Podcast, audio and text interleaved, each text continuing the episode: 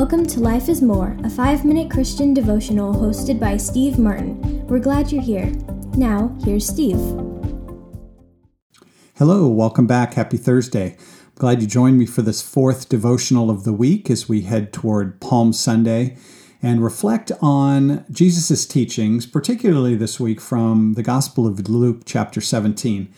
About what it means to grow our faith and have a stronger faith. I mean, Jesus had strong enough faith to take him all the way to the cross on our behalf, to trust God and to follow this path of being a servant. And we want to grow and learn to be like that too. And so we're reflecting on the things that he taught us in that regard. And today I want to continue in Luke 17 by taking a look at verses 20 and 21, where Jesus was asked by the Pharisees when the kingdom of God would come. And Jesus replies, well, the kingdom of God doesn't come with your careful observation, nor people are going to say, here it is, or there it is, because the kingdom of God is within you, or it's in your midst. Where is the kingdom of God? When is it finally going to show up? And the Pharisees wanted to know that because I'm sure as they looked around, they saw suffering and hardship. They saw the Romans still occupying their lands, taking their taxes. They saw oppression. They saw suffering. When is God's kingdom going to come? When will it be only light and all goodness? No more tears. We can look around and make the same observation, can't we? I mean, you don't have to stay in the news very long to hear stories of suffering, conflict, stories of sin and brokenness. And it's easy for people just to say, well, if God were present, this suffering wouldn't take place. God should be intervening in all of this suffering. God should be changing it. If God were here, there would be no darkness. Everything would be fixed. But see, that balance between darkness and light has existed throughout human history. Maybe at the beginning of the story of faith in the Garden of Eden, you had all light. At the end, in heaven, we have this description of no tears, no suffering, all light.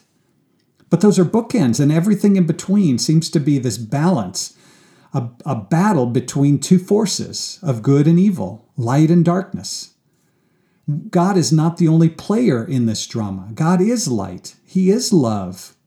But at the same time, we know we have an enemy.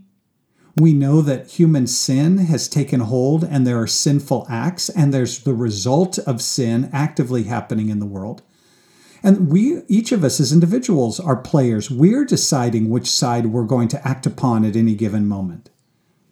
There's a lot going on in the world around us.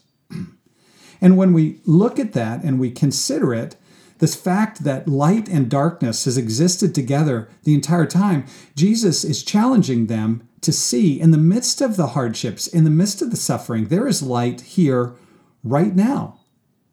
You can be part of it right now. The kingdom of God is in you. It's right here in your midst. I'm standing right here in front of you. When Jesus was asked by John the Baptist if he was the Messiah, he wanted to give these evidences of what you could see when the light is there.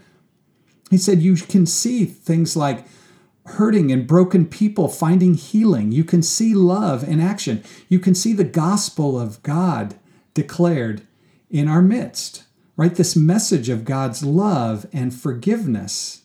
It's declared and embraced in the lives of people, even in the midst of darkness. There is this light going on, pushing the darkness back.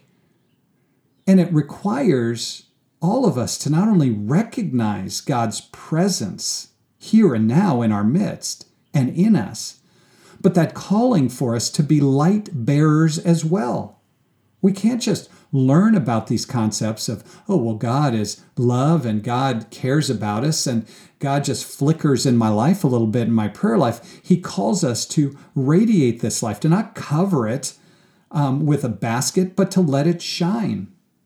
You know, over the years as I've coached swimming, I've had to take first aid and CPR classes, and that relates to working with kids, whether high school kids on teams or even now as a teacher. And you go to these classes and they teach you, of course, how to save a life if somebody is having some kind of physical ailment that they could die from it. How do you help them breathe? How do you help their heart keep going? And that's great. And then comes a moment where they say, okay, now you've watched the video, come on down and show me on this dummy that you know how to do it. You feel a little bit of pressure because you don't want to blow it. It was one thing to hear about it. It's another thing to actually do it. And then there's a whole nother level of pressure, not just when you practice in front of your instructor, but if you run into a situation in real life, somebody really does have a really bad cut. And I have to remember, what do I do now? Okay, apply pressure. Well, maybe I have to do this with a tourniquet. Like, what exactly do I do? But that's the whole point. We were learning about it so that we could do it. We could participate in this process of healing and life-saving. And so God is saying this light, Jesus is saying the kingdom of God is in you. It's in your midst. It's around us. It's in us. We're meant to participate in it. There's going to be times when it's our turn to have to be the light bearers. It's our turn, our generation, our time. The kingdom of God is in you. It's in your midst. You are a light bearer this week. You are the one called to live like Jesus, not somebody else, you. How will we respond to that call? Will we just look at the darkness and the suffering and hope somebody else comes along? Or will we speak into it? Will we live into it with the light of God? Let's pray. Father, just as Jesus was compelled to go to the cross on our behalf to take action, to bring life-saving rescue to the world, we pray that we can follow in his footsteps and be part of the solution of bringing your light into moments and spots in this world that feel like they're filled with darkness. Father, let us speak your love, let us live your love, and let us show your grace and mercy. We pray in Jesus. Amen. Well, thanks for joining me, and I hope you'll join me again tomorrow.